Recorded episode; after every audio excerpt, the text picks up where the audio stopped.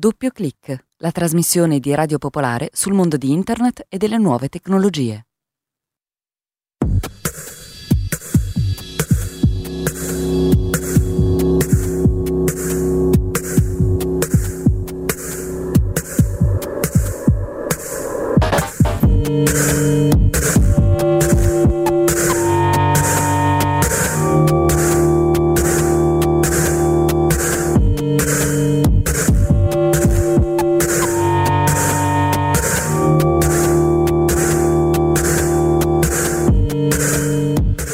Buonasera ascoltatrici, buonasera ascoltatori da Marco Schiaffino ed Andrea Daniele Signorelli. In diretta dallo studio 3 di Radio Popolare Milano in via Allearo 5, eh, benvenute e benvenuti a una nuova puntata di Doppio Clic.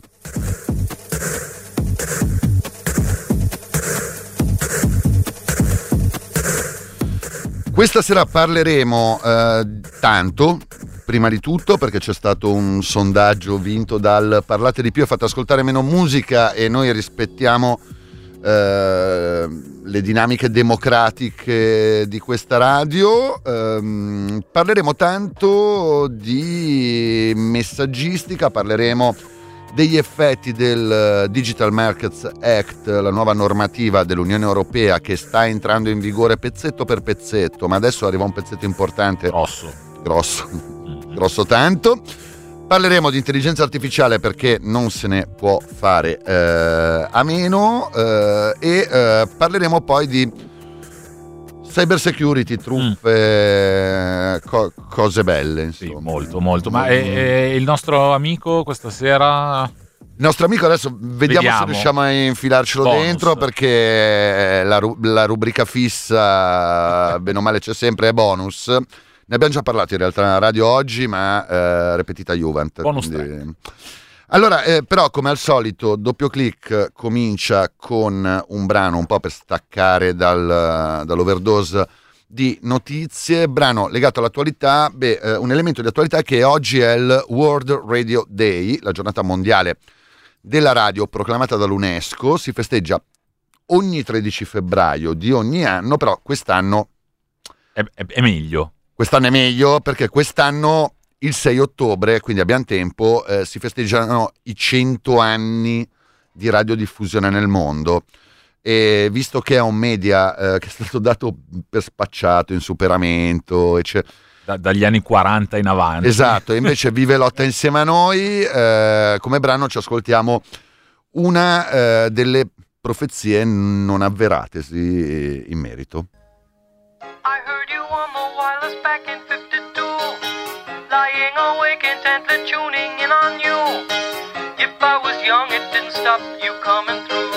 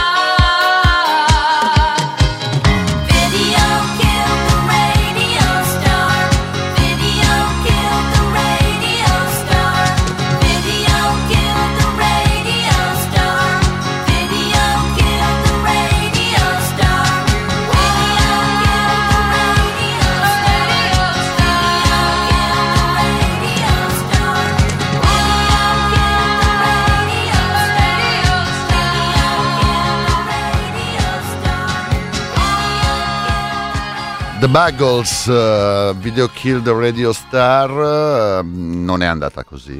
Eh. Non è andata così. Tra l'altro, primo video trasmesso da MTV, se ricordo bene. Sì, eh, sì, sì. Eh, mi risulta, risulta anche a me questa chicca. Allora, io prima di eh, partire con i temi di quest'oggi, vi ricordo che potete sempre scrivere a doppio clic chiocciola radiopopolare.it per inviare suggerimenti, consigli critiche, complimenti, quello che volete. Questa settimana non sono riuscito nemmeno ad aprire la casella di posta perché è stata una settimana un po' impegnativa, ma giuro che eh, andrò a recuperare tutto il pregresso. Invece, per interagire con noi in diretta questa sera potete sempre scrivere a diretta at popolarenetwork.it oppure inviare sms o telegram al 331 62 14013. Ma andiamo a vedere che è successo sta settimana nel magico mondo di internet e delle nuove tecnologie.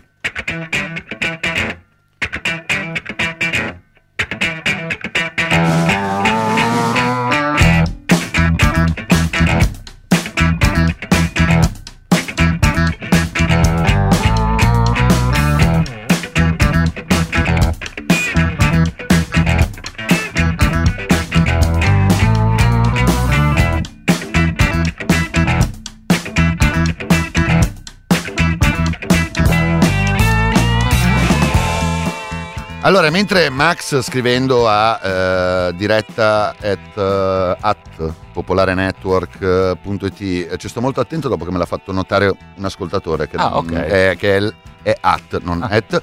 Eh, segnala che eh, la radio è stata definita come il primo social network della storia. Mi piace. Sì, ci piace, ci piace. Ci piace, anche perché a questo punto freghiamo Facebook. Vabbè, è sempre bello. Allora, parliamo di... Restiamo in ambito meta. Eh, allora, il prossimo 6 marzo è una delle date previste nel um, Digital Markets Act, normativa dell'Unione Europea per rendere più aperte, mettiamola così, poi, mm-hmm. poi adesso ne discutiamo un attimo, ehm, quelli che sono le, gli ambiti tecnologici ed è secondo me quello più critico. È molto, molto complesso. Allora, la, la, ne abbiamo parlato più volte qui a doppio clic, sarebbe arrivato, adesso sta arrivando, manca poco più di due settimane. Allora, l'interoperabilità tra i sistemi di messaggistica. Perché è un casino questa cosa qua? Allora, partiamo dal, dall'inizio. La logica è, ehm, l'Unione Europea ha detto, cari eh, operatori di sistemi di messaggistica, eh, in un'ottica di libera concorrenza, per avvantaggiare gli utenti, rendere tutto più libero e più bello, voi dal 6 di marzo del 2024 dovrete permettere l'interoperabilità fra le vostre piattaforme. Cosa vuol dire in buona sostanza che io posso mandare un messaggio da Telegram o Signal a un utente che usa WhatsApp. Mm-hmm. Sì, fondamentalmente significa quello, quindi come, come, possiamo immaginarlo? Perché è abbastanza controintuitivo immaginarlo adesso dopo tutti questi anni abituati a usare le piattaforme di messaggistica in un'ottica chiusa, quindi se io ti scrivo su WhatsApp lo puoi ricevere solo su WhatsApp. Fondamentalmente sembra di capire che io posso mandarti un messaggio ovviamente su WhatsApp oppure in alternativa vari altre, alle varie altre applicazioni che vedo collegate al tuo numero di telefono selezionandolo, quindi non è che io ti mando un messaggio su WhatsApp e arriva disseminato esatto. anche su tutte le altre. Io seleziono dove mandartelo e eh, è interessante due aspetti. Il primo, più semplice, è che la Unione Europea ha identificato un, due, quelli che definisce gatekeepers, cioè le piattaforme abbastanza grandi da dover essere soggette da subito a questo nuovo regolamento. E sono WhatsApp e Messenger di Facebook, quindi entrambi eh, in meta. Tutte le altre invece. Eh. Poi Marco c'è il solito problema in punta di teoria, dal punto di vista teorico, è apprezzabile lo sforzo dell'Unione Europea. Dal punto di vista pratico è pazzesco, cioè questo lavoro è difficilissimo. Allora, il paragone più semplice è quello con le mail. Sì. Io ho Gmail, tu hai Libero, Tiscali. Vabbè, allora bullizzami. No, va bene. Eh, sì, eh, ipo- ipotizziamo che io abbia eh, voglia farmi del male. Esatto. Sì, e, e riusciamo a comunicare. Esatto. Loro dicono la stessa cosa, quindi apriamo il mondo, eccetera. Allora, intanto, premessa, sembra un po' questa sta roba qua, un tentativo dell'Unione Europea di andare a scardinare quello che è un oligopolio Sì. eh, targato Stati Uniti. Sì. Perché eh, i vari DMA, eh, tutte le normative dell'Unione Europea, devo dire che se le si guarda in maniera un po' maliziosa, si vede che c'è una questione di competitività nei Certo. confronti dei, chiamiamoli cugini d'oltratlantico, mettiamola così.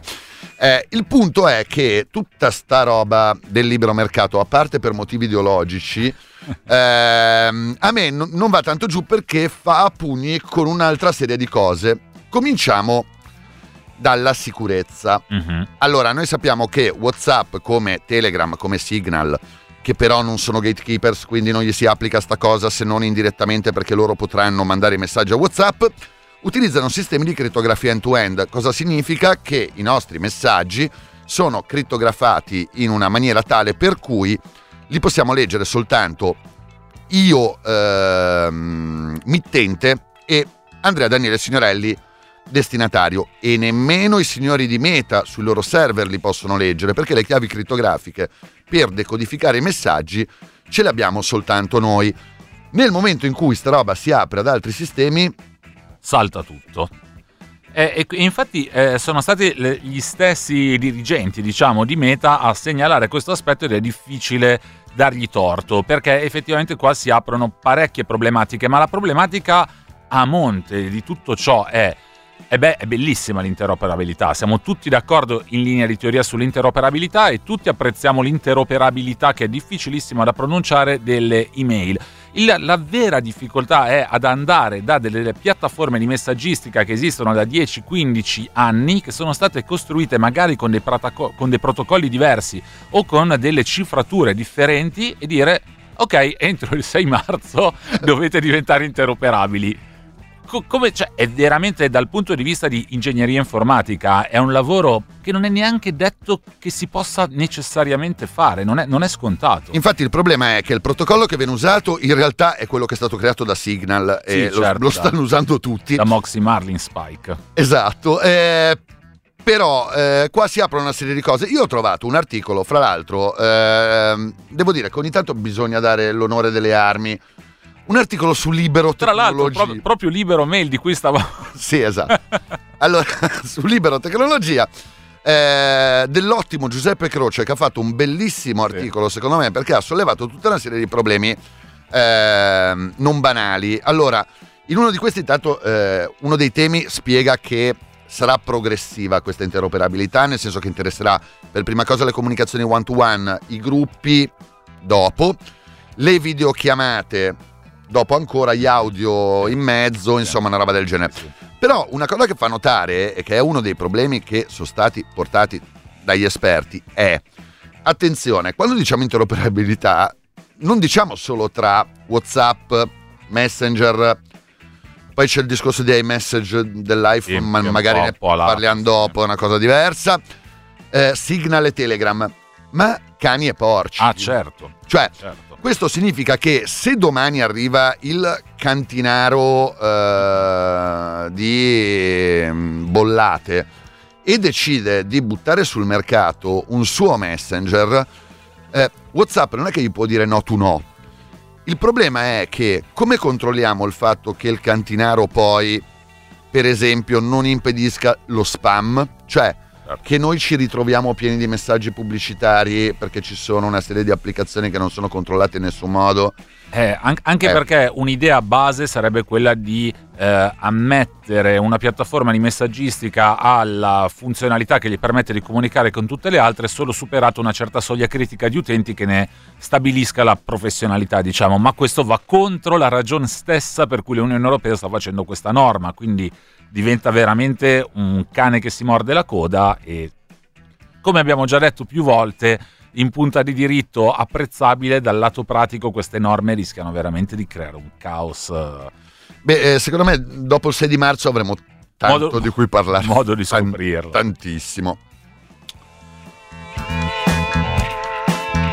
Allora, finché abbiamo la base in questo spezzone la uso. e- Allora, eh, il DMA però non provoca soltanto sti problemini eh, riguardanti Meta, mettiamola così, eh, ma c'è un problema anche con Apple, eh, perché Beh, eh, ne abbiamo parlato più volte, eh, con il DMA eh, in pratica Apple è obbligata ad aprire a eh, terze parti per eh, l'acquisto, ma soprattutto il download e l'installazione delle applicazioni. Qual è il problema?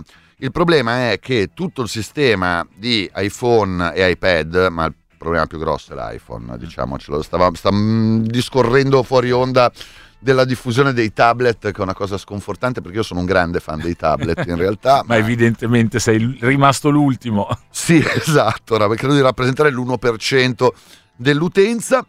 Eh, beh, eh, il punto è che se andiamo a vedere eh, i numeri paragonando eh, Apple ad Android eh, a livello di percentuali eh, di eh, applicazioni malevole che finiscono installate sui telefoni, il confronto è veramente impietoso. Sì, vabbè, Apple si sa, ne fa un vanto di avere un elevato livello di sicurezza, un'elevata protezione della privacy, pur con tutti comunque i limiti che anche Apple ha. Eh, se, ne, se ne ha appunto sempre fatto un merito e appunto i dati dimostrano non a tutti i torti che cosa succede? Succede che nel momento in cui si devono aprire le porte a applicazioni, anzi ad app store di terze parti, questi controlli che hanno permesso all'iPhone di essere fino ad oggi particolarmente sicuro, soprattutto rispetto ad Android, rischia di veramente di venire meno. Il paragone più immediato per chi magari usa iPhone da tanto tempo è quello con Cydia. Non so se ti ricordi Cydia, l'App eh, Store eh, sì. per chi jailbreakava. So che il jailbreak esiste ancora, ma si usa sicuramente molto molto meno di qualche anno Aspetta, fa. Aspetta, faccio la nota a margine. Vai. Dicesi jailbreak, quell'operazione che è eh, uno illegale. Sì, certo. Due ti fa perdere eh, il la diritto garanzia. alla garanzia dell'iPhone che ti permette di installare delle applicazioni non solo dall'App Store ma da qualsiasi altra fonte. Chiusa sì. la nota, vai e Daniele. Che, e che veniva infatti utilizzato anche per fare altre cose illegali, tipo usare Spotify Premium senza pagare o un sacco di cose illegali e bruttissime. Um, un mio amico che non conosco personalmente faceva sempre il jailbreak finché a un certo punto aprendo Cydia, che era l'App Store che si poteva scaricare dopo aver jailbreakato l'iPhone, gli, gli è praticamente esploso l'iPhone in mano e da quel momento momento questo mio amico che assolutamente non conosco ha smesso di jailbreakare l'iPhone. Eh, questo ecco. mio amico che non conosco mi piace moltissimo come figura retorica. per cui, come dire, ovviamente il caso di App Store di terze parti non deve necessariamente essere così grave, ma questo paragone può dare un'idea di quali sono i rischi a cui si può andare incontro. Allora, e per capire eh, il tema meglio, eh, possiamo collegarci a un'altra notizia. L'altra notizia è, termine tecnico, lo scazzo fra Agicom e Google perché ehm, allora in Italia è stato lanciato il Piracy Shield cioè eh, tutto quel sistema che è stato pubblicizzato in pompa magna e che è stato sostanzialmente messo alla prova nel corso di eh, Inter Juventus eh, ormai dieci giorni fa più o meno eh, per bloccare i pezzotti, cioè eh, tutti quei sistemi che permettono di vedere da Zone piuttosto che Sky, eccetera, insomma, le partite di Serie A in maniera illegale. Eh, qual è il tema? Beh, il tema è che eh, Agicom ha notato che su Google Play, che è lo store ufficiale di Android ci sono una badilata, ma una badilata di applicazioni che permettono di vedere il calcio in streaming gratis. Era una cosa che si era detta fin dall'inizio, se eh, l'AGI come il Privacy Shield non coinvolge tutti gli operatori coinvolti eh, in questa operazione, ma tutti vuol dire tutti e Google non è tipo l'ultima ruota del carro, mm. questo eh, progetto non può funzionare. Lo si era detto veramente fin dall'inizio, ne abbiamo avuto la dimostrazione. Google, lato suo, si è difeso dicendo eh, prima di tutto se voi ci avvisate, se ce lo eh, dite, certo. noi, li, noi, li, tiriamo giù. Dall'altro lato il vostro regolamento, mi sembra una cosa del genere, il vostro regolamento vieta i siti che mostrano le partite in streaming, non le applicazioni che aggregano i siti e ovviamente è sempre il solito discorso eh, della punta di diritto che va a scontrarsi poi con la pratica che, che viviamo tutti quotidianamente. Però secondo me il punto centrale è questo, si era detto fin dall'inizio, o si coinvolgono tutti gli operatori ed è estremamente complicato perché se li prendi eh sì. tutti sono tanti, oppure questa cosa non può funzionare e quindi non sta funzionando. E l'altro problema appunto è lo scarso controllo sul Google Store sì, che ah, certo. eh, fa passare un po' la qualunque. Allora io sto andando un po' a spanne perché da quando abbiamo ridotto il numero di brani non ho più la scansione eh, temporale ancora, sì, a un uh, quarto d'ora, mi devo calibrare, quindi secondo me più o meno adesso è il momento di un Ci brano. siamo. Allora continuiamo a parlare di media perché eh, se la televisione doveva stro- avrebbe dovuto stroncare la radio, in realtà la grossa differenza che vediamo per adesso tra eh, le radio, perlomeno la nostra radio e molte televisioni, è il livello di libertà, quindi documento audio e brano collegato. L'Italia è un paese che si sta rimpicciolendo e ci sono tante occasioni da prendere in considerazione. Per esempio non si parla mai del fatto che la bilancia economica dell'immigrazione è in positivo, cioè quello che gli immigrati mettono nelle nostre casse per pagare le nostre pensioni è più di quello che spendiamo per l'accoglienza. Queste sarebbero statistiche che ogni tanto andrebbero raccontate. Anche Va bene, per... però qui è una festa, scusa. È una festa, se no scusa. No, perché, scusa. davvero troppo. Oh, no, io ho detto, se non ci mi vorrebbe fanno- troppo tempo per Ma io affrontare se, quando, eh, il determinate problema è che tematiche. quando mi fanno una domanda Sì. non riescono a rispondere. No, hai ragione, però Scusi. noi qui stiamo parlando di musica, chiedo scusa anche a tutti quanti. Perché Colpa mia, altrimenti- colpa mia, No, scusate. non è colpa tua, è che siccome è, un- è molto, Lo so, lo so, è lo so. molto difficile in tre parole dire il- tutto questo, Eh, so, ci è- vorrebbe molto più tempo. Perché sono tematiche importanti, ragazzi, sono domande che voi fate, alle quali bisogna rispondere in maniera dettagliata, cioè dobbiamo avere il tempo per affrontare tutto questo. Il tempo dobbiamo, non ce l'abbiamo, dobbiamo far cantare gli altri. Scusatemi. eh. Scusate, Grazie Dargeli. Grazie. Grazie mille. Grande. Grazie, Arrivederci. a presto. E adesso andiamo avanti con Clara. Viva la Rai, che fa crescere sani, viva la Rai. Viva la Rai, quanti geni lavorano solo per noi. Viva la Rai, con il suo impero dice la Rai, soltanto il vero, viva la Rai, dimmi da quale parte stai. Viva la Rai, se sarai buono il tuo Mazinga vedrai oppure no, dipende dal funzionario Rai. Viva la Rai, che cosa giusta e con la Rai, è sempre festa, viva la Rai, coi capoccioni e gli operai. In viale Mazzini ci giocano i bambini,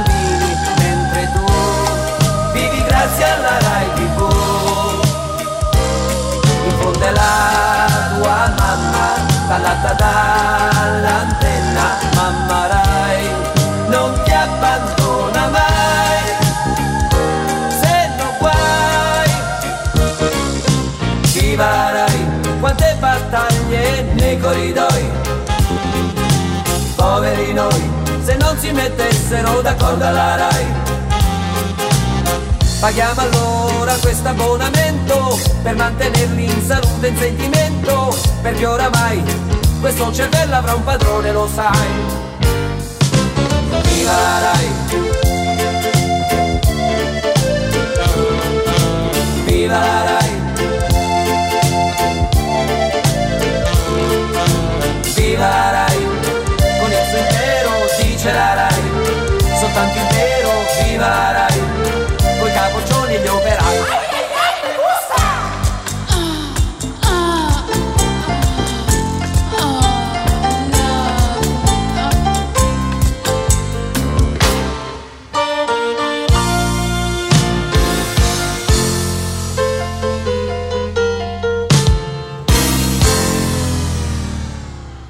Viva la Rai Renato Zero, beh ci voleva dopo i bei esempi che abbiamo visto. Chissà di se si può di parlare di, di jailbreak sulla Rai.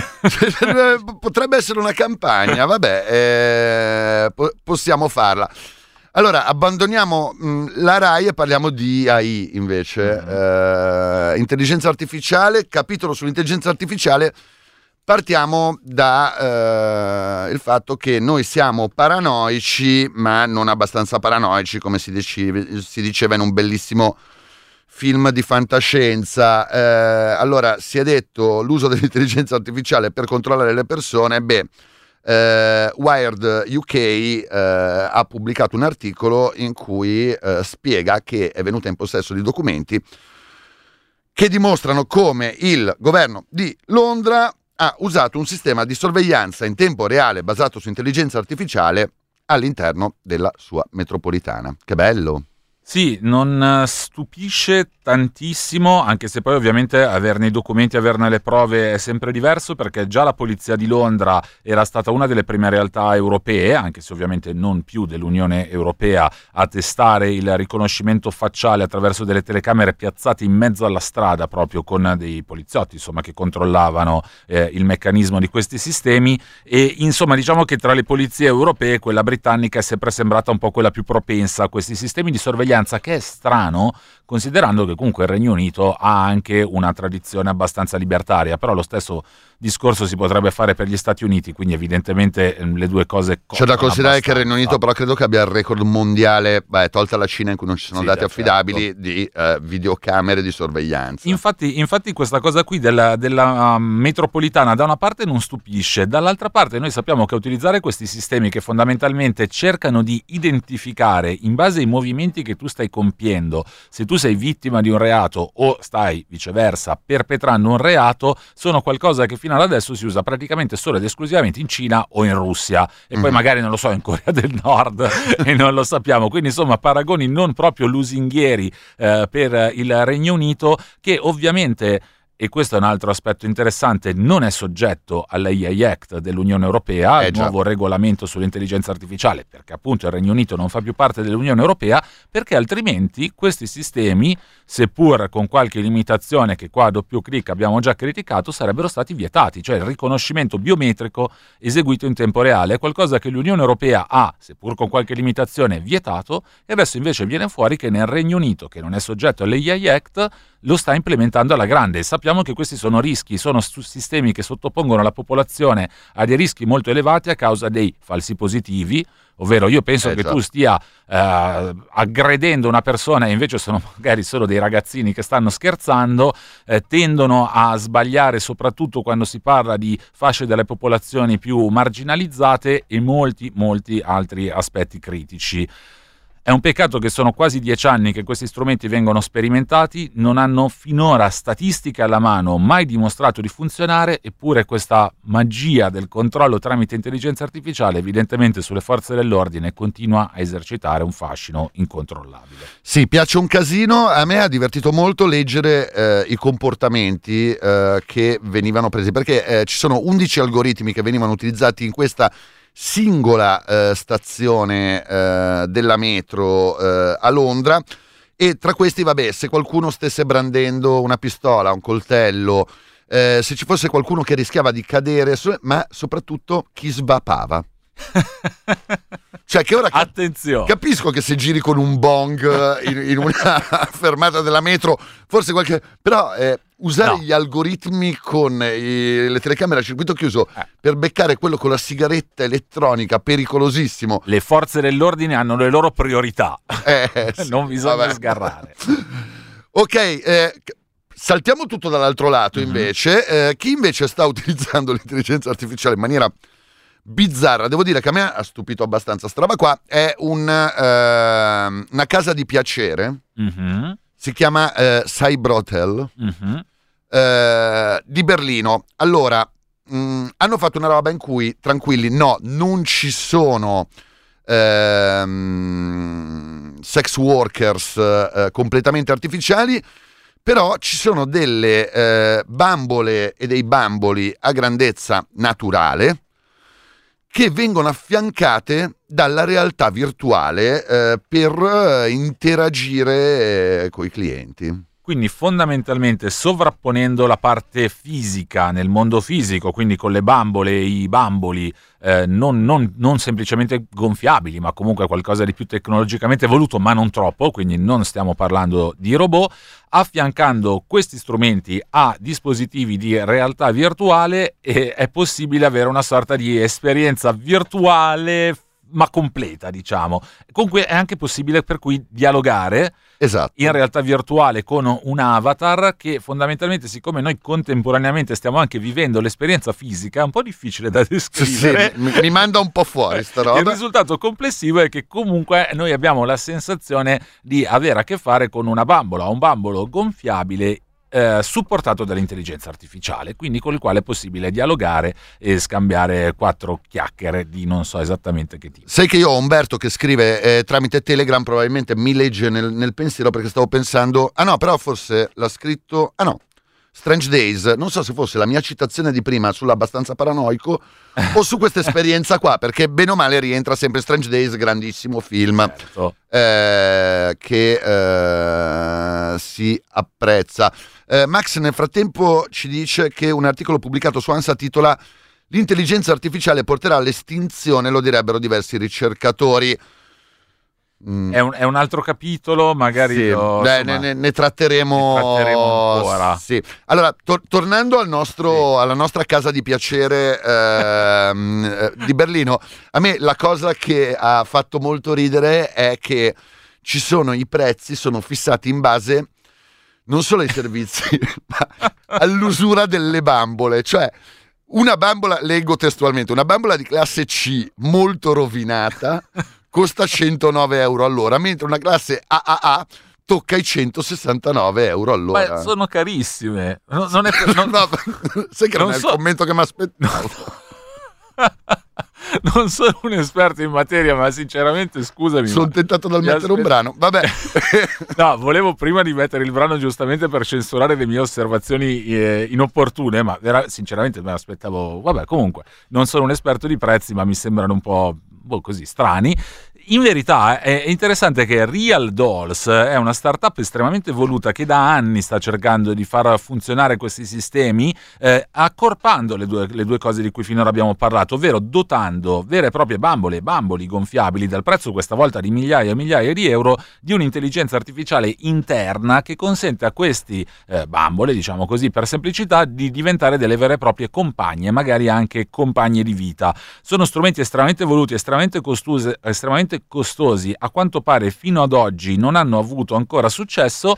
E lo dimostra il fatto che poi questa Cyb- Cybrotel, come si chiama, ha, Mhm. ha optato per un'opzione, diciamo così, mista, in realtà mista, invece che No, andare anche perché- direttamente sui robot. Allora, secondo me eh, un malfunzionamento in caso di realtà mista Mm, si, si risolve in una lamentela del cliente. sì. Un malfunzionamento nel caso che citavi tu mi fa una paura maledetta. Va bene, allora passiamo invece completamente eh, dall'altro lato, ehm, diciamo dal punto di vista eh, culturale e dell'approccio, perché invece c'è l'intelligenza artificiale bacchettona. Sì. Eccola qua. Allora, primo caso, su Twitch eh, eh, il sistema automatico di rilevamento di immagini inappropriate ha scambiato un Pokémon per un'immagine porno. Ma che Pokémon era? Allora, è, eh, sì, è un Pokémon, eh, c'è l'immagine, l'articolo è sempre è di Wired Italia questa volta. È un Pokémon che in buona sostanza è una sorta di pianta dentro un vaso. Ah, ok, ho capito Il è. problema è che siccome i vasi delle piante sotto di solito hanno un buco per far filtrare l'acqua, Ok. L'algoritmo ha scambiato il buco del vaso per un altro buco. Beh, vabbè, ma scusa, quindi, quindi qualunque buco, cioè, ma che, che algoritmo è? Ma chi l'ha fatto? E vabbè, niente, e è stato cassato in pratica questo utente che stava cercando di caricare un, eh, un emoji eh, con questo Pokémon, si si è visto rispondere no, non puoi eh, perché pornografia. Beh, a proposito di falsi positivi, non so se in questo caso invece è un falso negativo, abbiamo le, le intelligenze artificiali che veramente non, non capiscono nulla. Figuria- figurati che noi ci ponevamo i problemi ben più delicati e importanti di come comportarsi con le opere d'arte in cui ci sono nudi. Anche opere d'arte molto importanti, pensiamo all'Origine du Monde, che è particolarmente ovviamente esplicita, e, e lì si dice come addestrare un'intelligenza artificiale a comprendere che questo è un... Beh, se non riescono a distinguere manco i Pokémon, mi sa che la strada da percorrere è ancora molto lunga. È lunghissima. E ehm, a proposito di intelligenza artificiale utilizzata con scopi bacchettoni, invece abbiamo i deepfake che non spogliano ma vestono. Al con- I deepfake al contrario. I deepfake al contrario. Allora, stiamo parlando, qui non si sa bene che diavolo sia, perché il fenomeno arriva da eh, 4chan, che ehm, ne abbiamo parlato ogni tanto a doppio clic, è una sorta di Fogna. Sì, è la Ehm, patria dei troll. Sì, è la- mh, da lì arrivano Della- tutti i fan di Di Donald Trump. dell'alt-right, eh, della- sì, sì, è una sorta di Reddit estremo, folle. Esatto, dove non c'è censura, dove non c'è moderazione. Allora, eh, da lì arriva Dignify, cioè Dignify.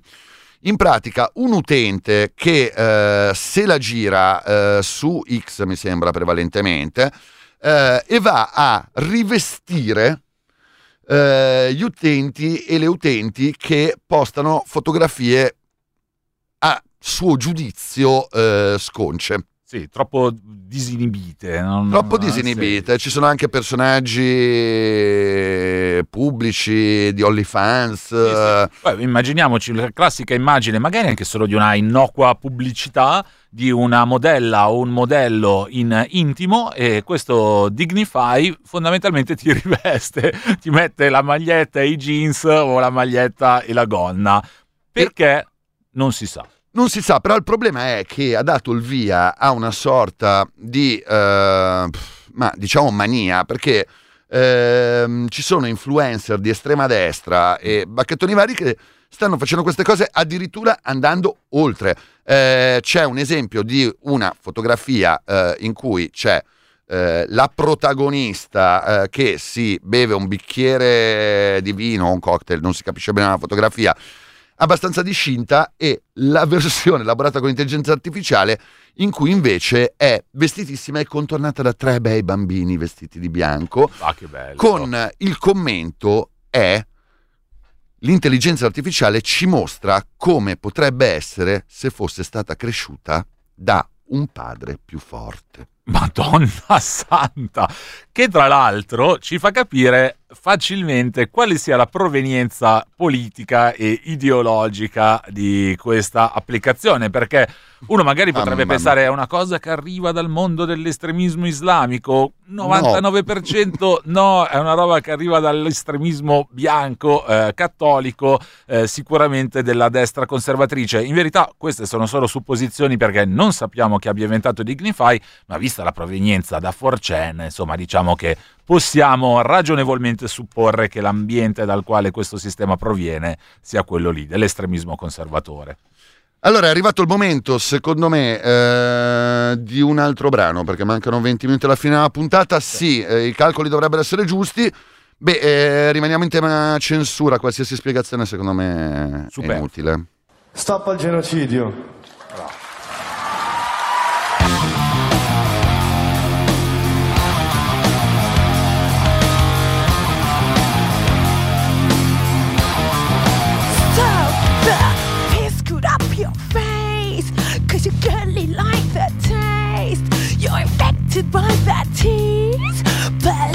Political So your dirty guilty brains Make your body smell of mace So devotion your slick mink Political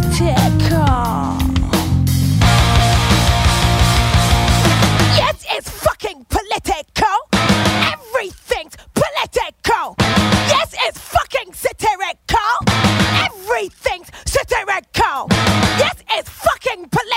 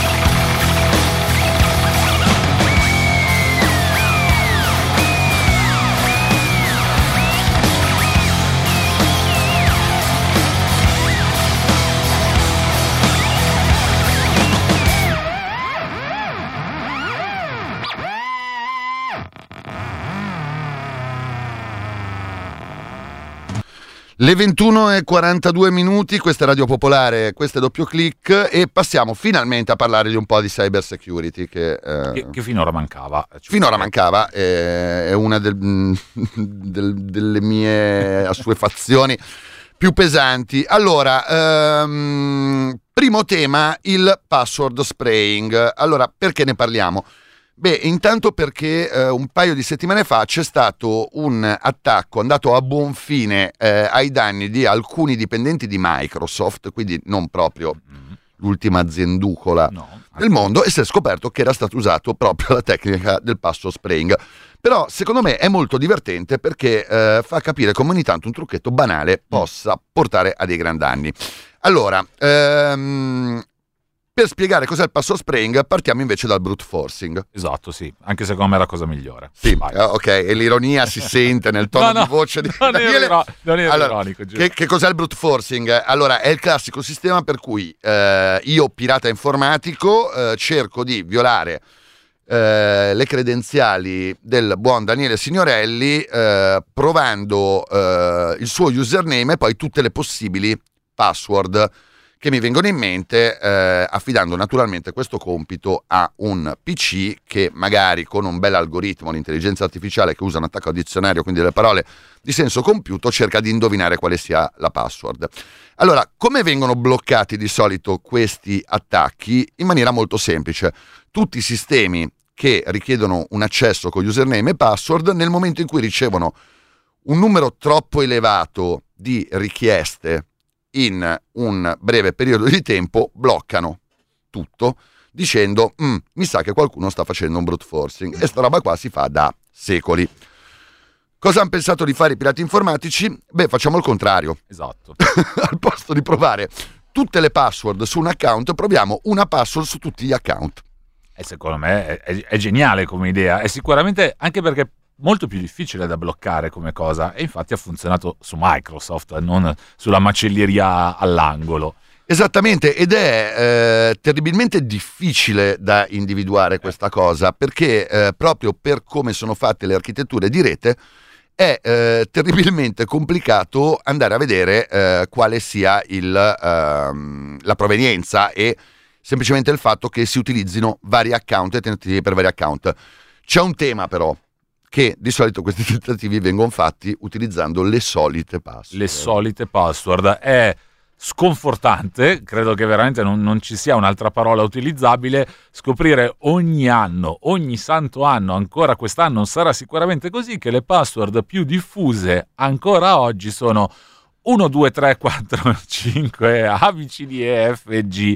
Io ho anche, anche un aneddoto personale da raccontare perché recentemente ehm, vado dalla mia eh, commercialista e dobbiamo iniziare a utilizzare il mio account di fatturazione elettronica. Oh, Lei vuole l'accesso alla mia fatturazione elettronica. Eh, non userò ovviamente il suo nome vero, ma diciamo insomma che il suo account è eh, studio xxx chiocciola qualcosa e dice no dobbiamo trovare la password per accedere alla tua fatturazione elettronica dice faccio studio xxx no no magari facciamo una cosa che non sia proprio così insomma a noi sembra assurdo, ma la cultura Eh. delle password, chiamiamola così, è ancora incredibilmente indietro. Eppure ci sono solo due modi per difendersi dagli attacchi, compreso quello spraying.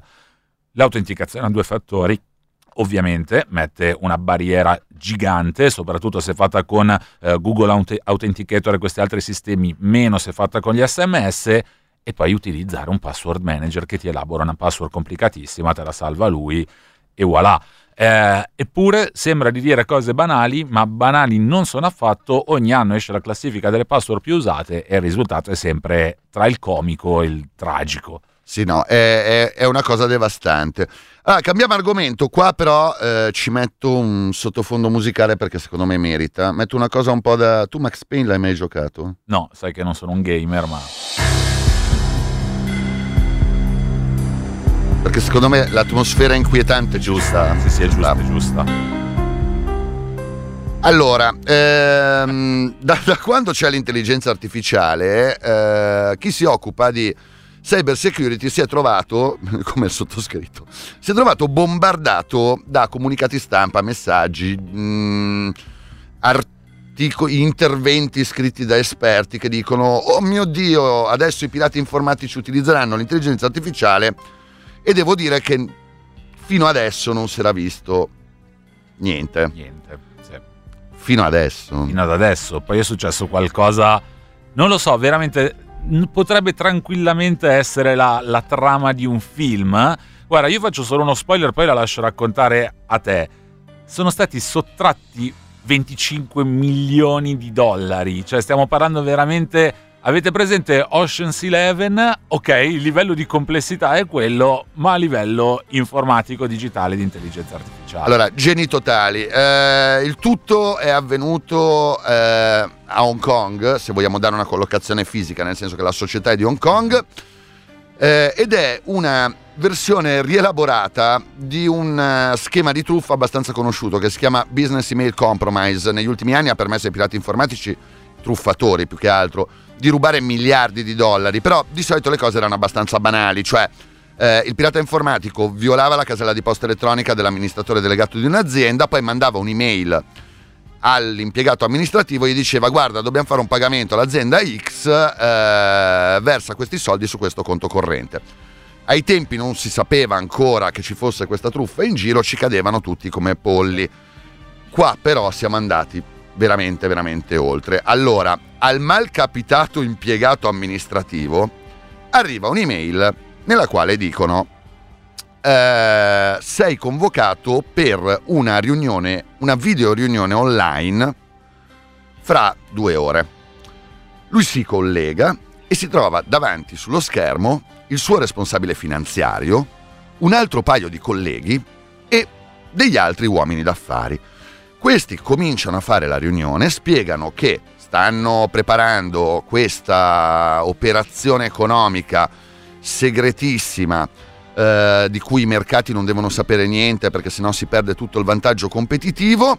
Eh, ne discutono, spiegano, tengono tutto abbastanza oscuro e alla fine gli danno il compito di spostare 25 milioni di dollari su un numero di conto corrente per riuscire a fare eh, questa operazione. Peccato che Peccato che erano tutti dei deepfake.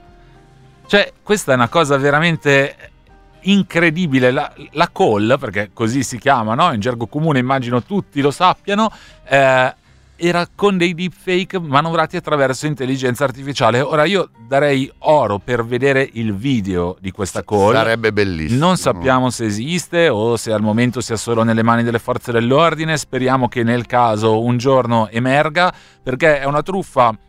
Prima di tutto di una complessità incredibile. Voi immaginatevi una persona che si collega a una call su Zoom, su Teams, qualunque altro software di questo tipo, si ritrova con altri sei faccini con- che, che dialogano tra loro, ovviamente in una maniera tutta preparata, programmata, studiata, magari anche manovrata in parte in tempo reale eh, da remoto, perché in parte sarebbe possibile farlo, per esempio digitando delle parole che l'avatar poi può leggere in tempo reale, ovviamente non modificando delle conversazioni, non dei bot e risposte immediati, ma in parte si può anche governare e questo porta a far credere a un impiegato di dover versare 25 milioni di euro. Prima facevo l'esempio con Ocean's Eleven perché il livello di complessità, Sì. cioè dobbiamo pensare a qualcosa che eh, poi sarebbe bello conoscere i dettagli, ma a livello di complessità è qualcosa che probabilmente ha richiesto mesi e mesi di preparazione. Siamo a quel livello lì. No, ma anche perché se pensi ai dettagli significa che ti sei dovuto procurare dei video delle persone di cui poi con l'intelligenza artificiale hai riprodotto le fattezze. Hai dovuto eh, fare in modo che nessuno si accorgesse che le email fossero sbagliate o hai Certo. compromesso le email.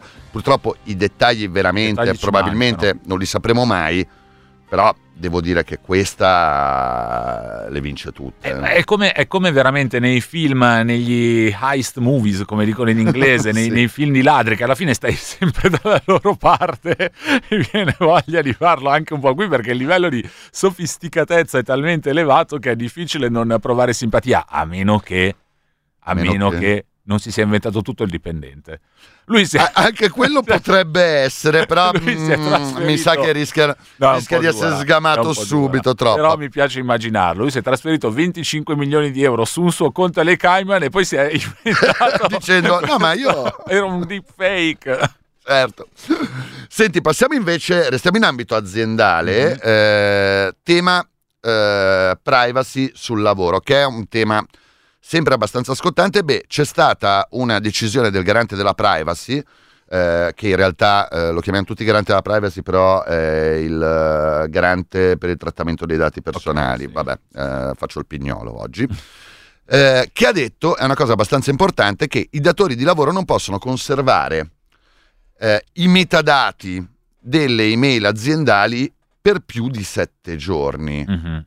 Non è poca roba. eh, No, non è, non è poco, sette giorni, tra l'altro con la possibilità mh, per buona causa, diciamo così, per ragioni evidenti, di aumentare di ulteriori 48 ore. Non è poco. Ora, come sempre, chi sottovaluta l'importanza della privacy direbbe: Vabbè, ma sette giorni, vabbè, ma uno cosa può scoprire? Va, sono i de- metadati neanche. In verità, i metadati, che sono fondamentalmente a chi hai iscritto, a che ora, da dove e tutte altre, quelle altre informazioni che non riguardano la comunicazione in sé, quello che io, io ho detto, ma tutto ciò che circonda, sono di fondamentale importanza, permettono di sapere permettono di sapere quando poi sono tanti e accorpabili e analizzabili e aggregabili, sono talmente importanti che una volta il direttore dell'FBI, ex direttore Comey, eh, James Comey, mi sembra aveva detto noi dai metadati ricaviamo talmente tante informazioni che praticamente non ci serve neanche sapere che cosa voi vi siate detti, ci Già. basta accorpare, inte- eh, aggregare tutte queste informazioni e noi possiamo sapere tutto. Effettivamente sette giorni da questo punto di vista non sono pochi, anche perché spesso si sottovaluta quale può essere l'impatto che un, eh, un controllo sul lavoratore, anche attraverso le sue comunicazioni elettroniche, può avere sul dipendente stesso. Sì, infatti poi soprattutto nel periodo in cui si sta sviluppando l'intelligenza Eh. artificiale, i sistemi di machine learning, perché poi noi abbiamo sempre in mente l'intelligenza, o meglio noi, eh, ormai si ha sempre in mente a livello di opinione pubblica l'intelligenza artificiale generativa, ma in realtà è il machine learning quello che Sì, sì. permette di fare queste cose, questo c'è già da anni, beh, eh, è eh, tanto. A me la cosa che ha sorpreso è che in realtà questo provvedimento è stato eh, preso il 21 di dicembre, Mhm. ma è stato reso pubblico soltanto agli inizi di febbraio. Che strano. Cosa buffa? Nella, eh, nella newsletter, mi sembra, sì, nella periodica esatto. newsletter del garante. Vabbè, eh, questo sicuramente diciamo che è un eh, progresso rispetto a eh, quelle garanzie per il controllo sui lavoratori che purtroppo Sì. stanno un po' saltando. Stanno un po' saltando. dire. Allora, l'AI Act, anche in questo caso, comunque tema grosso, eh, sappiamo che comunque sta per arrivare alla fine del suo percorso di approvazione, ha eh, eh, come dire, inserito nella norma alcuni aspetti che fanno proprio esplicito riferimento alla protezione dei diritti dei lavoratori. Per esempio, è stato vietato, no mi viene da ridere perché è assurdo che fosse prima consentito, è stato vietato il riconoscimento emotivo in fase di colloquio di lavoro.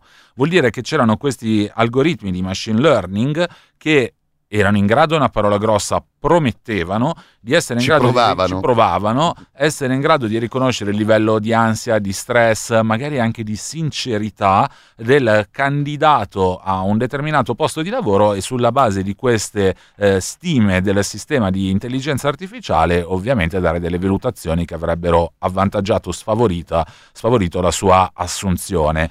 Si tratta ovviamente di strumenti che non solo sono estremamente inquietanti e a volte sono proprio, come dire, fallaci alla base. Eh, Ci sono infatti- certe cose che non si possono fare. No, ma infatti eh, a me eh, fa morire l'idea che qualcuno magari abbia silurato un candidato eh, perché l'algoritmo gli ha detto no guarda che ti sta raccontando un mucchio di balle e magari quello lì invece aveva un retropensiero eh, per la sua relazione personale piuttosto Certo. che qualsiasi altra cosa e dava de- dei segnali che sono stati interpretati male dall'algoritmo. Sì, o magari ha fatto quelle classiche menzogne da fase di colloquio in cui magari ingigantisci un po' una cosa, ometti un'altra che non Ma ti compromettono si dilata la pupilla. Esatto, e non compromettono minimamente le tue capacità professionali. Beh, per fortuna, insomma, mh, questi strumenti continuano a esercitare fascino, come dicevamo anche prima sul riconoscimento facciale.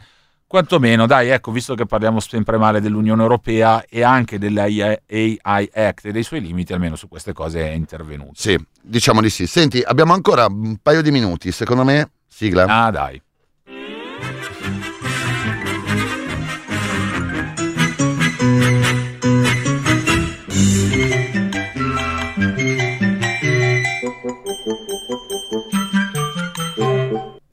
Allora, cosa ha fatto Elon Musk questa settimana? Cosa ha fatto? Non me lo ricordo più.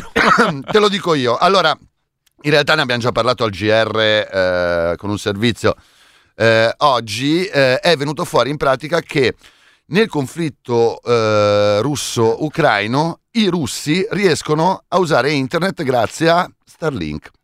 È interessante perché Starlink era stato posizionato da Elon Musk sui cieli dell'Ucraina proprio immediatamente dopo l'invasione della Russia a scopo pro-ucraino e e invece le cose non, non sono andate completamente per il verso. Sì, qual è il problema? Il problema è che naturalmente Starlink è un'impresa commerciale privata eh, e quindi Elon Musk lo fa pagare, ci sono dei privati che ce l'hanno e poi però una volta che ce l'hanno i privati vai a controllare se quello è un prestanome che in realtà è un colonnello dell'esercito russo e lo usa per coordinare i movimenti delle truppe Ah, nei sì, territori certo. occupati. Ma poi ovviamente sono in cielo per definizione, essendo dei mini satelliti, quindi eh, le zone di confine con, eh, tra, tra Russia e Ucraina ovviamente non è che puoi impedire di intercettare il segnale. soprattutto in una Ah, situazione in cui i fronti si spostano. Quindi, cioè, l'altro. mm, è un caso- eh, però eh, a me la cosa che fa impazzire è uno che adesso ne facciano una colpa a Elon Musk. Io devo dire che in questo Sì. caso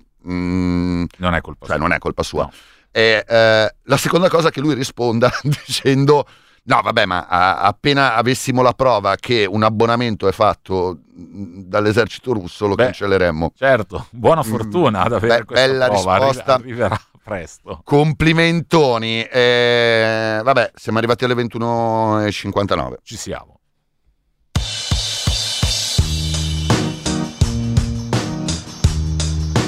Allora, prima di salutarvi, eh, io ricordo che il co-conduttore di questa trasmissione è anche autore di un podcast che si chiama Crash, la chiave per il digitale, che è disponibile, sto diventando bravissimo, eh, tutti i mercoledì alle 5 del mattino per motivi sconosciuti, probabilmente perché ha una serie di abbonati che sono panettieri. Ma mi sa di sì. Eh, esatto.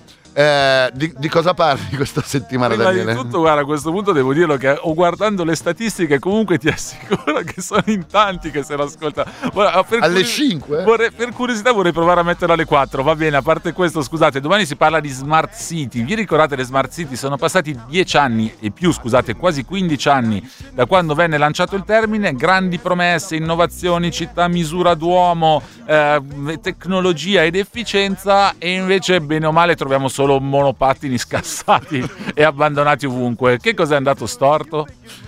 Lo scopriremo se- sentendo, ascoltando eh, Crash. E non per forza alle Domani. 5 del mattino, Non eh, per forza- anche, anche dopo.